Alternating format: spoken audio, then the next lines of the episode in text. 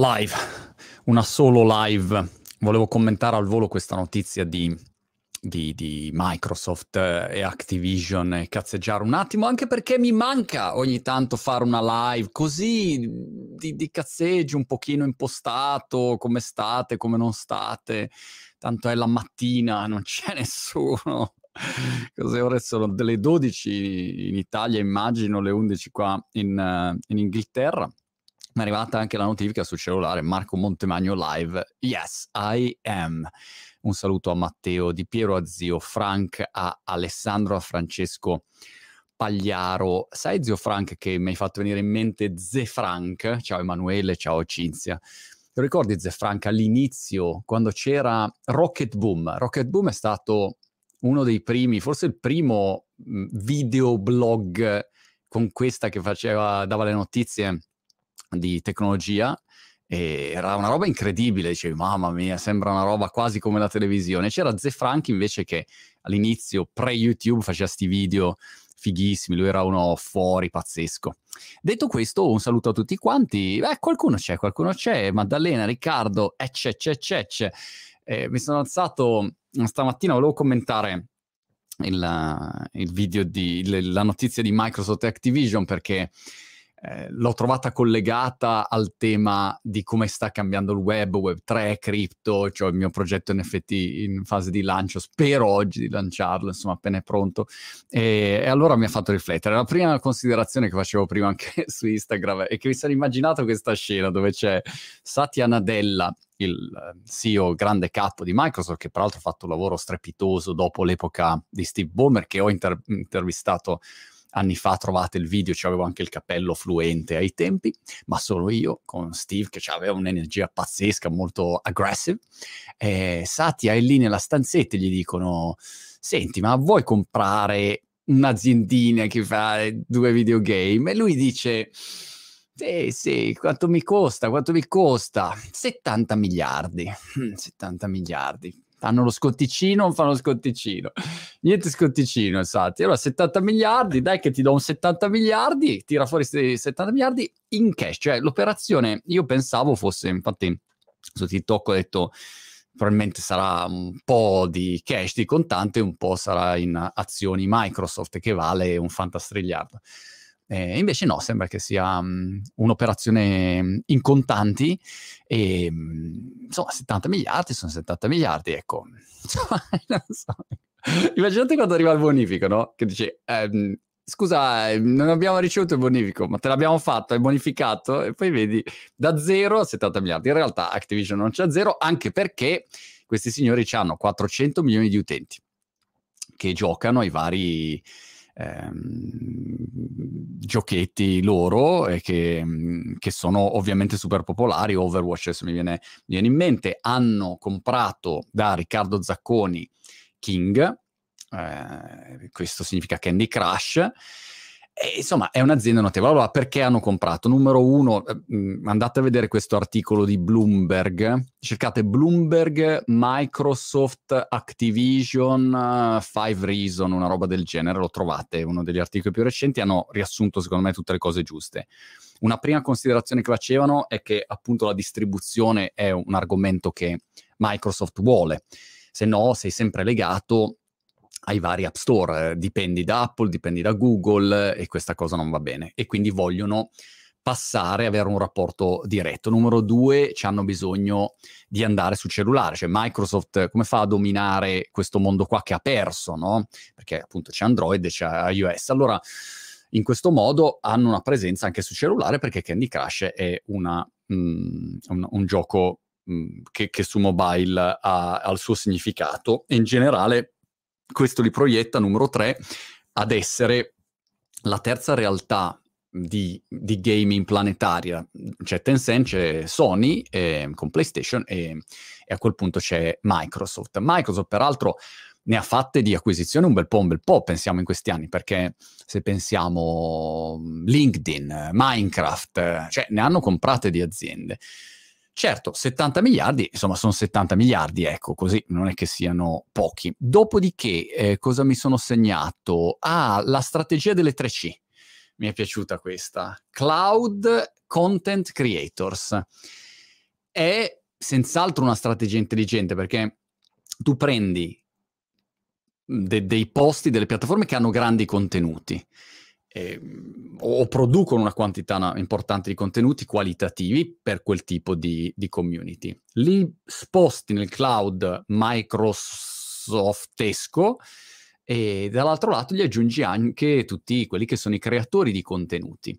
E questo chiaramente è un vantaggio competitivo perché un'azienda capace di fare tutte queste cose, insomma, non è che ce ne siano tante. C'è Microsoft, ehm, c'è Google, Facebook potenzialmente, insomma, non è che siano tantissime, eh, cinesi, eccetera.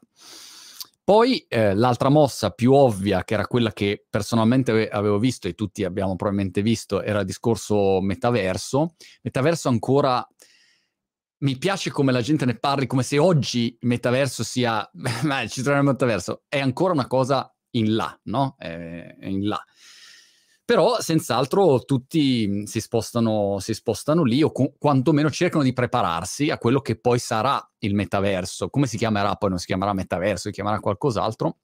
Montiverso probabilmente si chiamerà. Però quella è l'altra operazione. Microsoft ha queste doppie ehm, carte da giocare. Da un lato al mondo de- delle aziende business, c'è tutto il suo mondo office classico, che però sarà nel metaverso. Non è che noi vecchiardi non ci saremo nel metaverso. Quando devi fare le tue amate call col tizio che tira lo sciacquone, a quel punto eh, lo sciacquone, belin, tiramelo nel metaverso digitale, così vedo l'acquetta che, che sploppola. Questa è una, una, possibilità. E allora hanno tutto quel mondo lì e poi c'è il metaverso invece più um, videogame um, centrico e hai bisogno di piattaforme che abbiano già risolto tanti problemi di, chiamiamo, virtualizzazione, renderizzazione, gestione di community che in contemporanea si ritrovano e fanno delle attività in mondi digitali. Quindi questo è, è, è l'altro mondo. Queste, diciamo, sono le principali motivazioni. Fatemi vedere se mi sono eh, dimenticato qualche cosa. Ecco, la parte mobile ve l'ho detta. Eh, il, eh, l'accordo ad oggi non è finalizzato, potrebbe anche essere che poi non va in porto, però dovrebbe essere una cosa che si conclude 2023, 2023 per cui c'è un annetto di tempo, perché immaginate quando vengono fatte queste operazioni quanto ci sia poi da svangare dal punto di vista legalese, fiscalese, controllese, giustamente, perché insomma sono operazioni eh, enormi. Una considerazione però che ci tenevo a fare è questa Bene, bravi Microsoft, bravi Activision, complimenti a loro. La cosa che trovo assurda però eh, da quando vivo nel mondo cripto immerso nelle, nelle mie NFT cose è che fino ad oggi la visione è sempre stata questa di dire io faccio un'azienda ottengo dei risultati io fondatore noi fondatori soci più gli investitori che hanno creduto nel progetto, nel momento in cui la vendiamo, incassiamo noi, arrivederci grazie. Quindi significa che Activision incassa 70 miliardi, bravi, complimenti, e la community che ha giocato a quei videogame, che ha creato di fatto i giochi, come dire, noi siamo su Facebook, LinkedIn, YouTube, Twitch, eh, siamo noi che siamo il, il gioco di Facebook. Senza di noi non esiste Facebook, quindi siamo una parte integrante del progetto, non è che siamo un cliente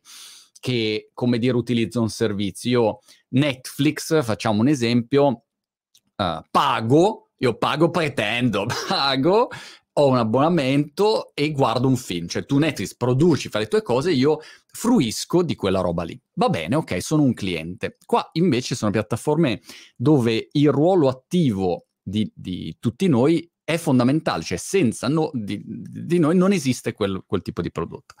Allora, la cosa che cambia radicalmente dal punto di vista ideologico non è un fatto speculativo, è un fatto ideologico nel cosiddetto Web 3, che è una definizione di marketing che lascia il tempo che trova, che non è decentralizzato così come se, tutte le menate che possiamo dire, però in una evoluzione di progetti digitali imprenditoriali, la cosa che oggi viene vista come normale è che il progetto è un progetto guidato da una community. Allora significa che io parto stamattina, facciamo l'esempio del mio progetto NFT in fase di lancio. Io parto da un progetto che all'inizio è piccolo così e siamo in tre sfigati e quattro sfigate. Bene.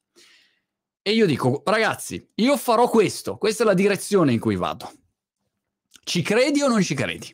E tu all'inizio dici, non ci credo, va bene, fuori dal progetto. Oppure dici, ci credo e um, o gratuitamente, perché magari all'inizio un'azienda distribuisce un token e dice guarda, visto che ci credi, io ti do un token che significa che fai parte della, della governance di questo progetto. O comunque fai parte del progetto. Ci credi dall'inizio, io ti riconosco una, una, un diritto digitale. Oppure compri, dici ok, compro a un prezzo basso all'inizio il biglietto d'ingresso per essere parte di questo progetto. Fantastico.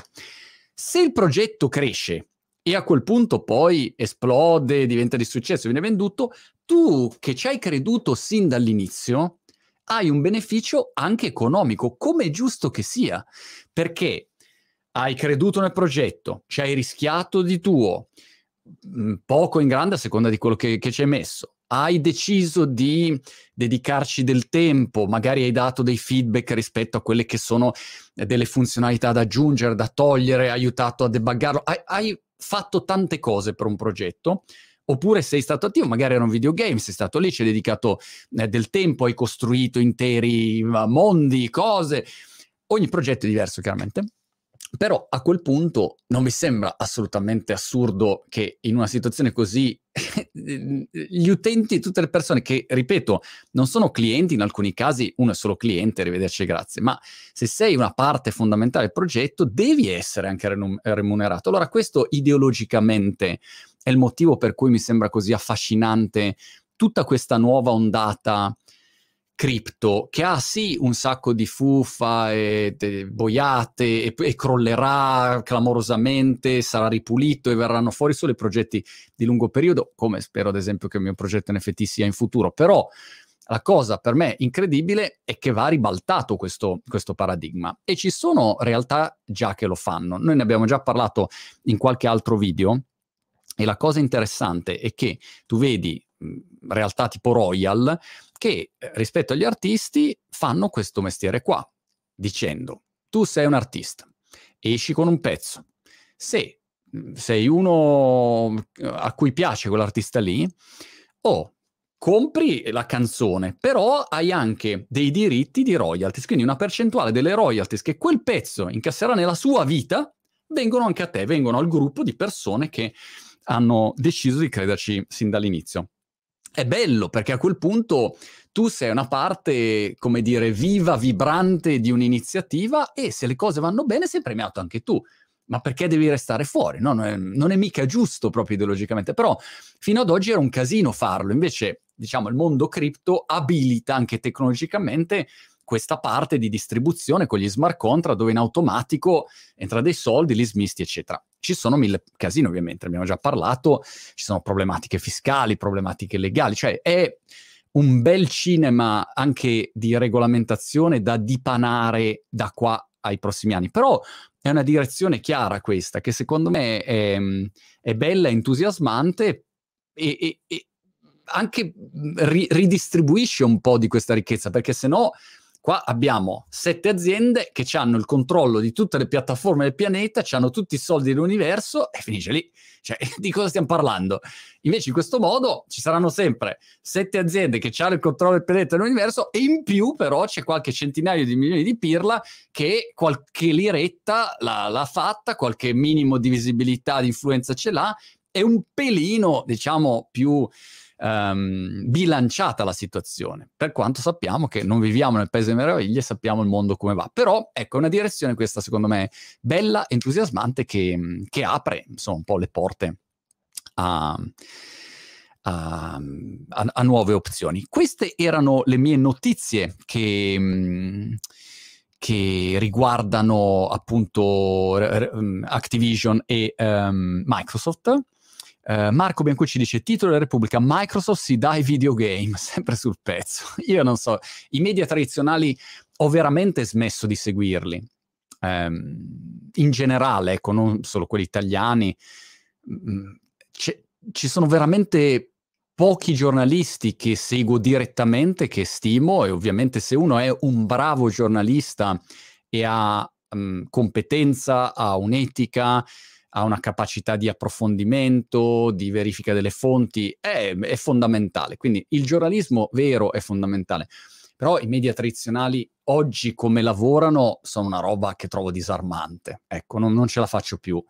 Non mi piace questa, questa mentalità. Eh, Andrew Warner giustamente diceva: bisogna pa- passare dalla mentalità quando si intervista qualcuno, ad esempio, del I got you, no? Got you, I got you, l'ho beccato, ti ho beccato, a I get you. E ti capisco, è una modalità diversa, non possiamo stare sempre con il media che su qualunque notizia l'interpretazione è sempre la peggiore possibile. Ma ci fate caso, è una roba allucinante, non è possibile.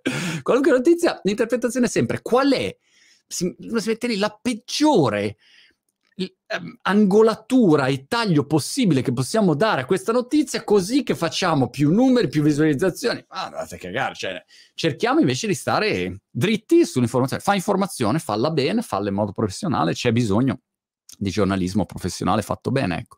Questo è un po' l'argomento. Um, Claudio Cavallaro dice: Su quale piattaforma vedrai tu NFT? Guarda, non voglio rovinare il, il lancio che, ripeto, spero arrivi oggi con la landing page, eh, oppure arriverà insomma uh, domani al più tardi, immagino. Eh, però lì ci saranno tutte le informazioni e, e spero veramente che vi piaccia. Ovviamente oh, è un progetto così, ne approfitto per, per dare magari subito un prechiarimento. Io non sono un artista, lì non so neanche disegnare, non so, la faccetta, lo smiley sorridente, cioè non, non si fare niente. E per cui mi sono fatto dare una mano da un artista molto bravo, e uno dei più bravi secondo me. E, e soprattutto c'è un'idea di fare un progetto NFT che vada al di là del tema dell'arte, ovviamente, ma che sia un progetto che poi possa essere magari preso mh, a, ad esempio come ispirazione anche per altri professionisti, per altre aziende, ecco. Eh, e quindi si va dal di là del tema del semplice mh, collectible, questa è un po' l'idea. Sapendo che è, è, presto, è molto presto per fare progetti del genere, eh, in teoria bisognerebbe aspettare a fine anno, ecco. Ci sono mille problemi, pensiamo solo che oggi Coinbase ha dato l'annuncio che si può acquistare con carta di credito, eh, però di fatto nella maggior parte dei marketplace se vai non puoi comprare con carta di credito, devi avere un wallet, devi avere Ether o quel che è, e quindi non è per, per tanti, è per pochi.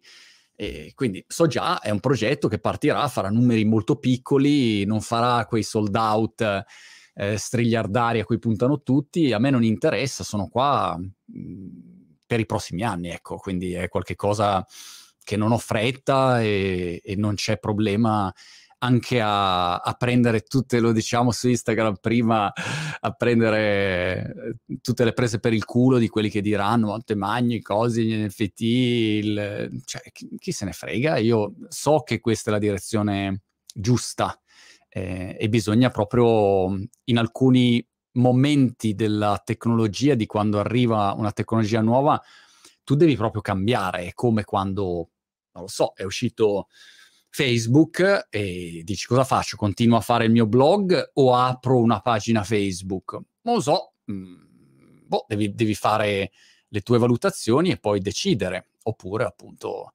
esce uh, Instagram uh, e dici ci sto su quella piattaforma oppure no perché poi il mondo si sposta uh, in una direzione uh, velocemente. E per cui secondo me questa è proprio una nuova direzione, ma non è una direzione soltanto di mh, rapporto, che io vorrei un rapporto diretto con, ad esempio, le persone che sono qui, che non sia sempre intermediato da ste cazzo di piattaforme, che ringrazio tanto perché mi dà la possibilità di andare live o mettere i miei video, ma da un giorno all'altro ti spengono e, e dici, vabbè, e quindi abbiamo, abbiamo, scherzato. Quindi mi piacerebbe un rapporto diretto con la mia community, ma in generale è proprio una direzione anche per me nuova imprenditoriale. Eh, le attività che faccio saranno tutte con un'ottica cripto, una lente cripto per cercare di farlo con quell'ethos diverso che, che mh, fino ad oggi non c'è stato, insomma, nel Web 2. Ecco, quindi questa è un po' l'idea. Eh, però vediamo. Ah, vediamo, vediamo se e come procederà. Eh, tanto voglio dire, ehm, se tu non hai fretta e ragioni a lungo periodo, secondo me è la cosa migliore per, per i progetti, perché sei, sei, tranquillo, vai avanti e quando poi il mercato arriva ed è pronto, ci siamo. In fondo io mi ricordo quando sono partito a fare video su Facebook, non c'era nessuno che faceva video che avesse la mia età e parlasse dei miei argomenti su Facebook. E tutto il mondo dei professionisti mi prendeva per il culo. O le aziende dicevano ma questo qua figurati evitiamo di avere a che fare con Montemario che è proprio è finito, è proprio caduto in basso no? da SkyTG24 a fare i video su Facebook Pe- pensate quanto era imbarazzante che io ero imbarazzato dicevo vabbè però lo faccio uguale sono imbarazzato però lo faccio uguale perché secondo me il mondo va in quella direzione lì si faranno video sui social che non saranno solo video di cazzeggio ma anche gente che fa video che parlano di robe più serie o di lavoro avranno il loro spazio. Questa era la mia scommessa. In quel momento però non era così. Per cui ho dovuto aspettare parecchio tempo in realtà prima che il mondo si spostasse in quella direzione. Però quando poi sono arrivati tutti, io ero già, ero già lì e per cui è un vantaggio di quel tipo, secondo me. Um, I don't know. Eh, Matteo, ti ringrazio, Marco, saluto, eccetera, eccetera. Mm, vediamo se ci sono un paio di domande. Ta, ta, ta, Stai collaborando con qualche realtà italiana per il tuo progetto? Sì, sto collaborando. Mm, ci saranno un po' di info nel, um, nel video di lancio e um, nella landing page, nella pagina che abbiamo fatto. Uh, dopodiché, um, Monti, cosa ne pensi della community crypto in generale? Dice eh, Michele. Ma allora... Um, premesso che io vedo, non, non, conosco la community crypto italiana, ecco, vivendo qua in Inghilterra, e, a parte aver chiacchierato l'altro giorno con um, Crypto Gateway um, e, e, un po' di artisti, ecco, in generale o amici così, però non conosco molto la, la community crypto italiana. Eh, invece sono molto più dentro a tutto il mondo cripto, diciamo, internazionale. Eh, come, come fonti di, di informazione o, o, persone che seguo, leggo. Uh, devo dire che la cosa che mi colpisce è la, la valenza eh, ideologica, collegandoci al discorso di prima. Per me, che non, non sono un trader ehm, e quindi non ho nessuna vocazione speculativa e non ho interesse in quella parte lì, eh, anche perché è un mestiere che uno deve saper fare, ecco. A me, diciamo, interessano molto tutti i progetti che vogliono cambiare realmente dei settori, no? E questa è la cosa che mi lascia più sbalordito, perché il mondo imprenditoriale che ho vissuto io in questi anni era un mondo, diciamo, molto influenzato dal modello Silicon Valley, che era vai, spacca veloce tutto, distruggi, prendi il mercato e poi ti quoti in borsa e fai l'exit triliardaria. No? Questo era, era, il modello dominante, mm, dove la parte ideologica era veramente una parvenza spesso, solamente per dargli il payoff di marketing e dire ok, questa è la visione, cambiamo il mondo, tutti che dicono che cambiamo il mondo e poi chi lo cambia per davvero? Cioè lo cambi nel tuo interesse, non è che lo cambi nell'interesse degli altri. Ed è una cosa che non mi è mai piaciuta, però diciamo quello era il modello dominante. Oggi tu vedi invece un sacco di progetti, di gente ad esempio, se guardo il founder di Luna, del progetto Luna, uh, Doc, Doc Von, Doc Von, Do si chiama, e cioè è un ragazzo che, wow, cioè non è che ragiona sul dire no, adesso portiamo a casa eh, il soldo. Sì, avrà anche i suoi interessi economici, però ha una vocazione diversa. O il founder di Cardano, o Vitalik. Cioè, è gente che ha una visione mm, di un mondo differente, a prescindere dai soldi. L'altro aspetto è che molti di questi sono già miliardari non sono i founder con le pezze al culo che sono lì a cercare di tirare sulla cagnotta. Molti sono già ricchi, e potrebbero anche fermarsi, andare in spiaggia e finisce lì. Sappiamo che non è una buona scelta andare in spiaggia, che dopo un po' ti, ti rompi le palle, però è interessante questo, è proprio un universo parallelo che ha una visione mh, molto precisa del mondo ed è molto compatta. E ieri, ad esempio, ragionavo sul fatto che i primi che si mettono a fare un movimento politico, ma altro che il Movimento 5 Stelle in Italia, cioè qua la community crypto è un qualche cosa che veramente eh, si attiva e si muove se c'è un, un ideale. Pensiamo anche alle, alle, DAO, Constitution DAO, come magari in un attimo le persone si mettono insieme per fare una, un'iniziativa. Oggi magari il vettore che, che unisce è la speculazione per alcuni, però dietro il substrato è un sostrato ideologicamente forte, di grande insofferenza rispetto ad alcune, ad alcune logiche. E questo secondo me è, notevole, la parte che mi colpisce di più, ecco, in generale. Ehm... Stefano dice, quanti anni secondo te prima che il Web3 sia mainstream? Non lo so, non lo so. Ehm, ripeto, Web3 è una di quelle definizioni di marketing, come quando uscì il Web2 io mi ricordo perché O'Reilly fece l'articolo e allora tutti avevamo iniziato a chiamarlo il Web2, Web 2.0, perché almeno riuscivi a dare una definizione che le aziende capivano e quindi ti serve per quel motivo lì. Ehm, secondo me il grande argomento qui è vogliamo continuare a avere un mondo che è, come dire, in mano a pochi, a pochi grandi colossi, che ti danno dei servizi stupefacenti, ma che alla fine dei conti controllano eh, per filo e per segno qualunque cosa, i tuoi dati, se dopo un po' rompi le palle oppure no, e uno può bloccarti, bannarti da un momento all'altro. Cioè, ci sono mille cose che non vanno bene in un oligopolio tecnologico, cioè non è che ci voglia un genio a capirlo. Oppure vogliamo un mondo più distribuito, dove con il rispetto delle regole e il rispetto reciproco delle persone, però mh, c'è più peso per uh, tante realtà diverse.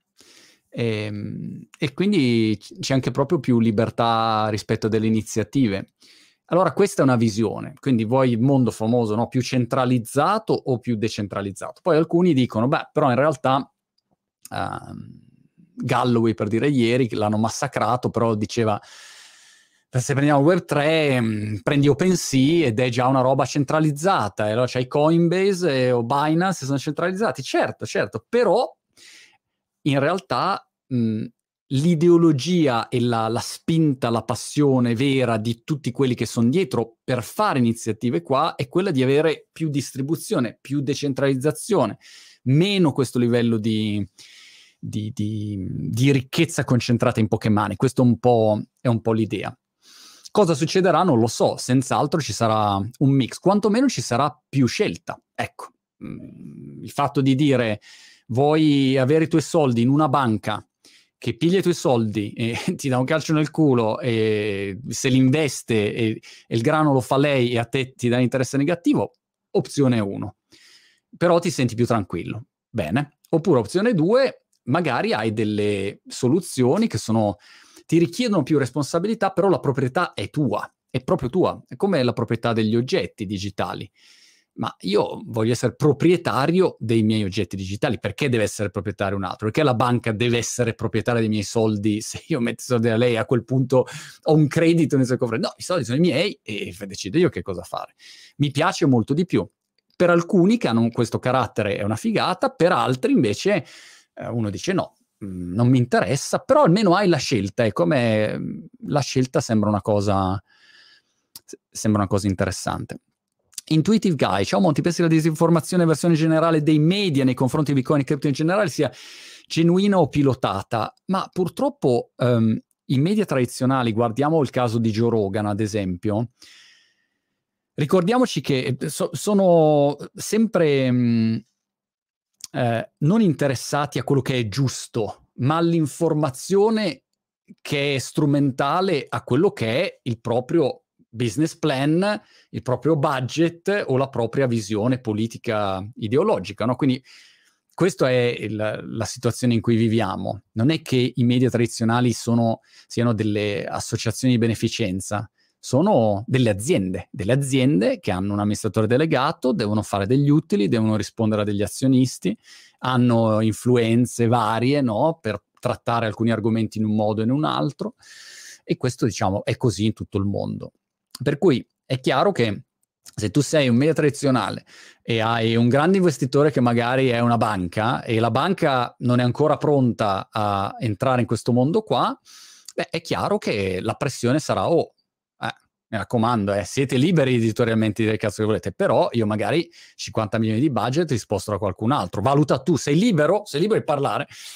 E quindi c'è qualche pressioncina. Questo è abbastanza evidente, non è una cosa ehm, strana o che non sia mai successa. Quindi nel momento in cui ci sono realtà che devono portare a casa lo stipendio per, ehm, per i propri dipendenti e per, i, fare utili per gli azionisti, è chiaro eh, che guardano tutti i grandi gruppi editoriali, guardano a, a tante sfaccettature.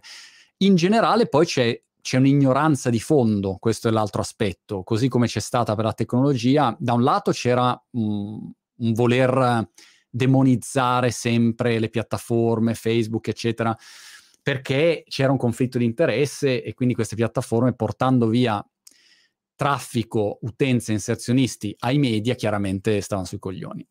E dall'altro lato c'era tanta ignoranza. Quindi prima di avere dei giornalisti, ad esempio in Italia, che tecnologicamente ci capissero qualche cosa, sono passati degli anni.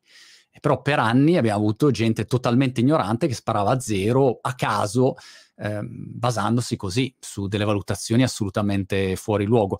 E qua è la stessa cosa con la differenza che il mondo cripto è molto più complicato del Web 2. Uh, devo scappare. È molto più complicato.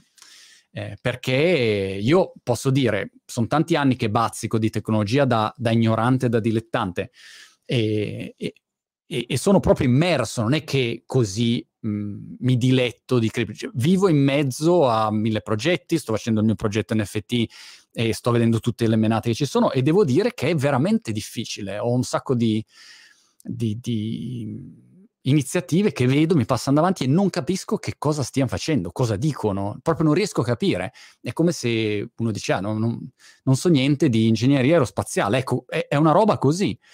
Per cui è molto difficile e per uno che magari è un giornalista generalista deve fare un pezzo su appunto Luna o su Helium, eh, progetto legato al mondo delle telecomunicazioni, in bocca al lupo. Cioè, è veramente complicato, servono ore e ore e ore passate a capire, parlarsi così, per poi capire anche se una roba è proprio fuffosa oppure no, che è l'altra complicazione. Quando partono ste onde c'è una quantità di truffatori e, fuffe clamorose che è fuori dal mondo.